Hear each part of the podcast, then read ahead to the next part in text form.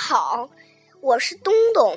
今天我要给大家讲一个故事，名字叫《If You Give a Pig a Party》。If you give a pig a party, he's going to ask for some balloons.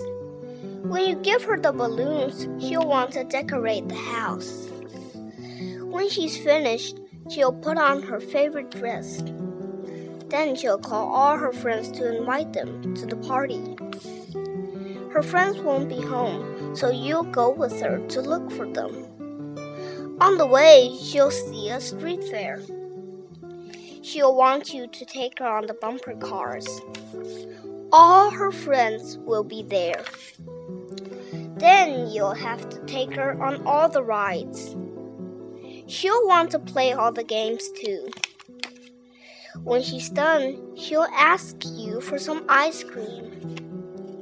When she's finished eating the ice cream, she'll need to change her clothes. You'll have to take her home. She'll ask her friends to come along. On the way, she'll start a game of hide and seek. When you finally get home, you'll have to make dinner. Then she'll want to have a sleepover. You'll have to find pajamas and blankets and pillows for everyone. When she sees the pillows, she'll probably start a pillow fight. Then she'll make a fortress out of blankets. Of course, when she's finished, she'll want to decorate it. So she'll ask for some balloons.